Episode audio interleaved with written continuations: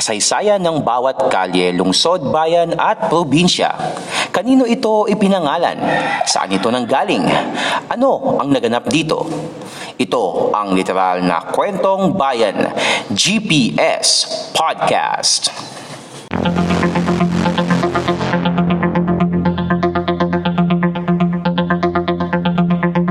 GPS Podcast.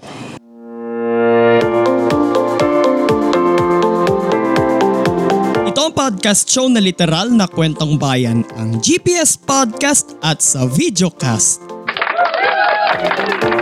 Tayo po ngayon ay napapakinggan sa Spotify, Anchor, Pocket Cast, Google Podcast at Apple Podcast at napapanood sa YouTube at sa Facebook. Kung kayo po ay nanonood po sa ating YouTube channel na Podcast Demands, don't forget to click the subscribe button pati na rin po ang notification bell button para masundan nyo po yung mga susunod na episodes ng GPS Podcast pati na rin po ang Fact on Track sa podcast. And also, Uh, kung nanonood naman po kayo sa ating Facebook page sa Podcast Demands, don't forget to like and follow our page. And also, i-share nyo na rin po ito sa mga friends ninyo. Quiz Mans, Miyerkules ngayon di ba? Di ba usually tuwing biyernes ka nag-a-upload ng ano ng GPS podcast? Eh bakit meron ka ngayon? Parang isang pandagdag na episode lang ito sa GPS podcast kung kaya't mag kung kaya't nag-upload tayo ngayong araw ng uh, ng Miyerkules. Yes, tama ka ano, mga kapodcast. Tama kayo. Uh, yung biyernes nga tayo nag-upload pero for this week lang naman tayo ano, uh, mag-upload ng ating video at ng ating audio ngayong Miyerkules. Okay? Eh, isang beses 'di ba na gawa na nating mag-upload ng actually wala tayong in-upload ng biyernes pero Miyerkules meron noong Holy Week special natin regarding about ito sa Visita Iglesia de Manila. Actually, it's Holy Tuesday and Holy Wednesday naman yun. Okay? So, let's move on. So, today, pag-uusapan naman natin ngayon, gaya nga ng nabanggit natin nung biyernes sa GPS Podcast, pag-uusapan naman natin ngayon ang lungsod ng San Juan.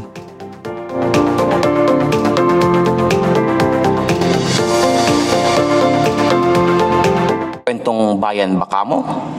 Tunghayan dito sa GPS Podcast.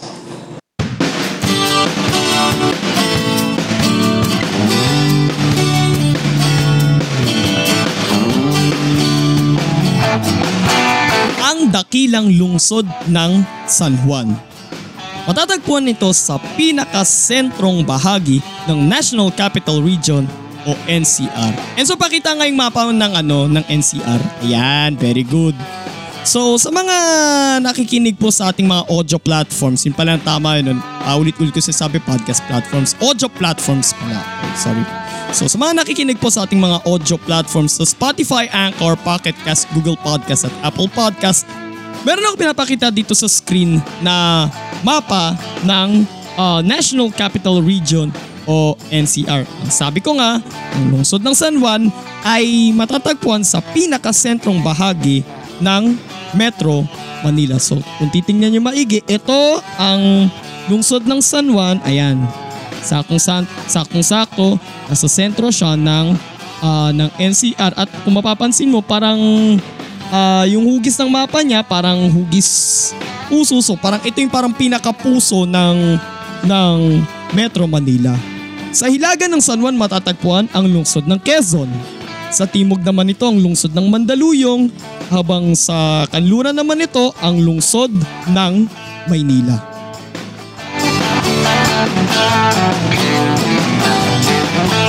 So tuloy tayo.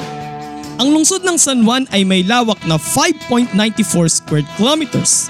As of 2015 census ng Philippine Statistics Authority, 122,180 ang kabuuang populasyon ng lungsod. Ang San Juan ay binubuo ng 21 mga barangay.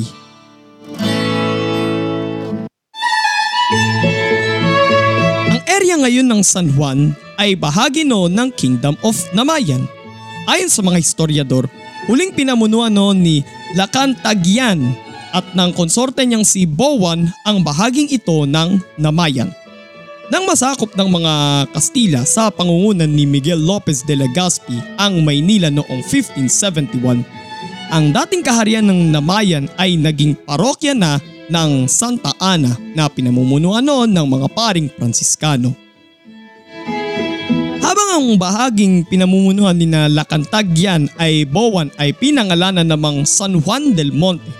Kasunod sa naging patrong santo nito na si San Juan Bautista at dahil na rin sa maburol at mataas nitong lupain. Mula sa pagiging baryo ng Santa Ana, naging isang bayan sakop ng lalawigan ng Tondo bago pa siya maging lalawigan ng Maynila ang San Juan del Monte noong 1783. Dito kasi ay sagana ang bayan sa supply ng malinis na tubig at pinagkukunan rin dito ng mga supply ng pulbura at armas.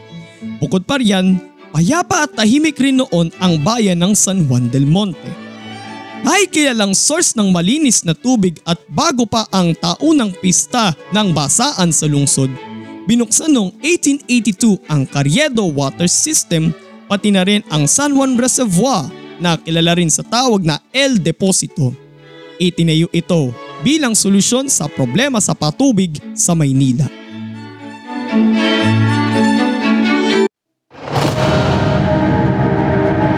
Pinaka nakilala ang San Juan bilang ground zero ng himagsikan noong 1896. Petsang August 30, 1896, lumusob ang mga katipunero sa pamumuno ng Supremo na si Andres Bonifacio at ng utak ng katipunan na si Emilio Jacinto sa El Deposito at El Polvorin sa San Juan del Monte. Bagaman natalo si Bonifacio sa labanan ito, ito ang naging hudyat ng pagsisimula ng himagsikan. Kasi supposedly, ito may kwento ako dito mga kapodcast. Ang original na target ng mga katipunero noon ay Maynila. After nilang uh, punitin ang kanilang mga sedula sa Baryo Pugadlawin sa Balintawak na bahagi noon ng ng Caloocan which is now bahagi na ng Quezon City. And then, yun sabi ko nga, supposedly ang, tar- nga, ang target nga nila is Maynila kasi nandun yung pinakasentro ng pamahalang Kastila. Pero ang problema lang, may isang bagay na wala sila. At ano yon? Armas. Wala silang armas. Kung kaya't ah doon nila nilusob ang San Juan del Monte kasi doon sa El Polvorin nandoon ang imbakan ng mga armas at ng mga pulbura.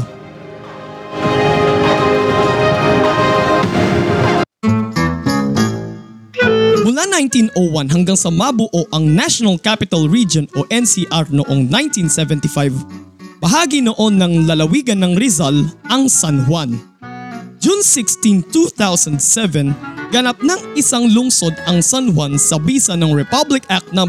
9388.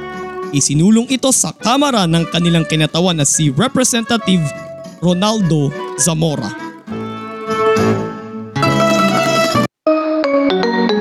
Ang lungsod ng San Juan ay tinaguriya ang Changi Capital of the Philippines dahil dito matatagpuan ang mga dinarayong shoppingan sa lungsod. Ang Green Hills Shopping Center, ang Vira Mall o mas kilala rin bilang V-Mall at ang Santolan Town Plaza. Binansagan ring City of Philippine Presidents ang lungsod ng San Juan dahil dito nanuluyan na ang apat sa mga naging pangulo ng Pilipinas habang sila'y nanunungkulan. Sina Diosdado Macapagal, Ferdinand Marcos, Joseph Estrada na minsan ring nanungkulan bilang alkalde ng dating bayan ng San Juan mula 1969 hanggang 1986 pinakamahaba sa kasaysayan ng lungsod ng San Juan at si Gloria Macapagal Arroyo. Tuwing June 24 taon-taon, ipinagdiriwang ang Wata Wata Festival.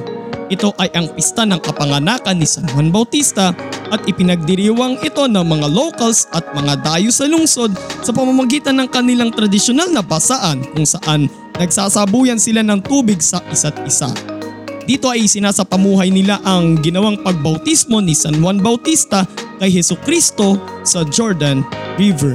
Kaya nga may mga sinasabi nga yung iba na pag halimbawang pista ng ano, pista ng San Juan tapos nagbabasaan, bawal dumaan doon sa San Juan ang mga pikon. Tama ba ako Enzo?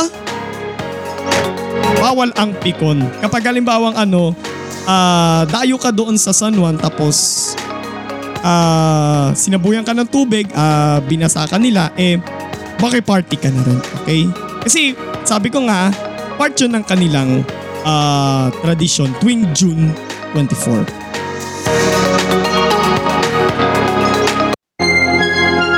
Ilan pa sa mga matatagpuan dito sa lungsod ng San Juan ay ang government center nito na ito katulad nung nakikita ninyo sa sa screen sa mga nakikinig pa rin sa mga audio platforms. Ito ang government center ng lungsod ng San Juan, parang ito yung parang city hall nila. Ang Santuario del Santo Cristo o mas kilala rin bilang simbahan ng San Juan del Monte, ang pinaglabanan shrine kung saan sumiklab ang himagsikan noong 1896. Ang Museo ng Katipunan, Agora Public Market, Xavier School na isang pribadong paaralang pinatatakbo ng mga paring Heswita at eksklusibo lamang para sa mga lalaking Chinoy, ang Immaculate Conception Academy Green Hills na eksklusibo lang din para naman sa mga babaeng Chinoy, ang Club Filipino kung saan nanumpa si Corazon Aquino bilang Pangulo noong February 25, 1986 at ang Phil Oil Flying V Center kung saan ginaganap ang ilan sa mga basketball at volleyball games at dito rin ginanap ang 3x3 basketball at esports tournament noong 2019 Southeast Asian Games.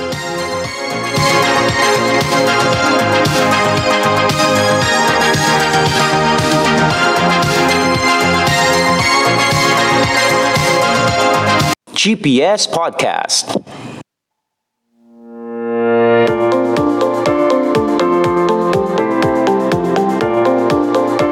Dagdagan ko lang ano, ang Philoid Flying V Center mga kapodcast, ito ang nagsisilbing ah, home court ng isa sa pinakamalak isa sa mga malalakas na koponan sa Maharlika Pilipinas Basketball League na lagi kong sinusubaybayan yan ang San Juan Knights. Ah, 2019 uh, Datu Cup champions, national champions. Okay?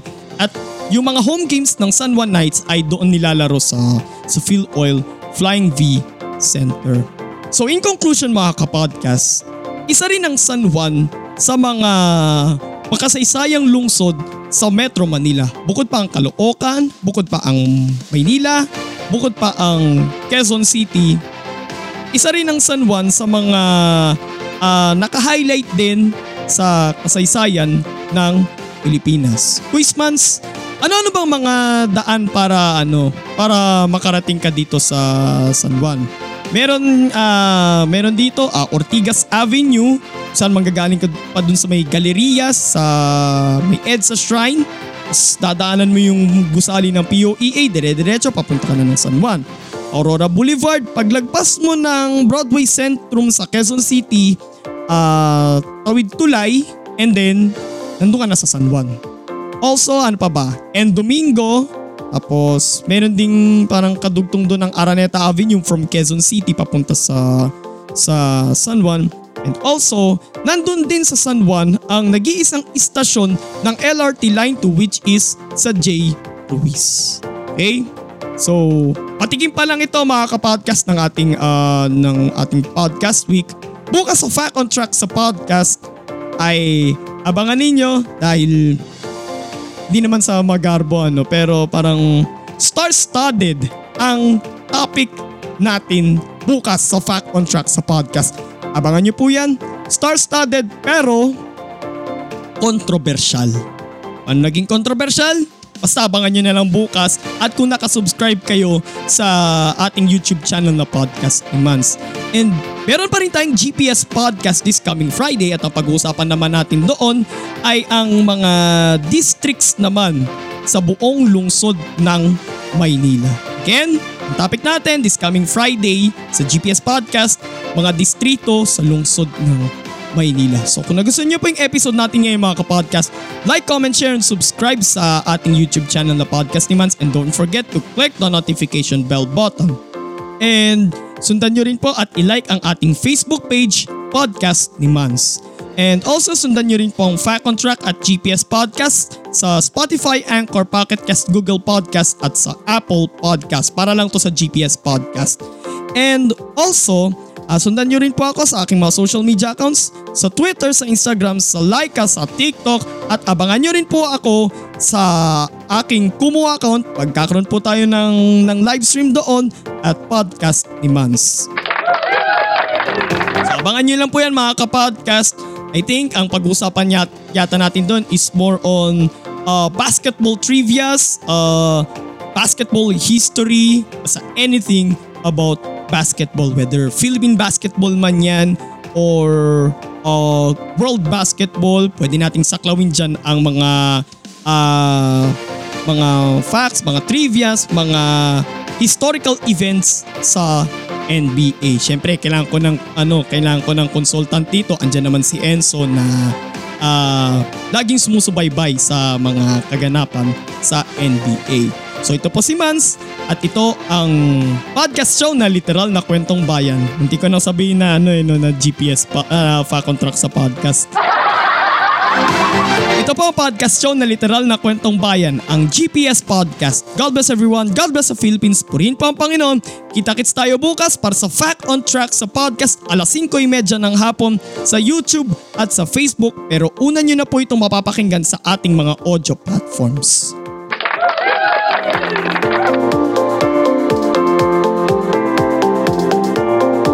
Ito ang GPS Podcast. Walang chismisan, kwentuhan lang.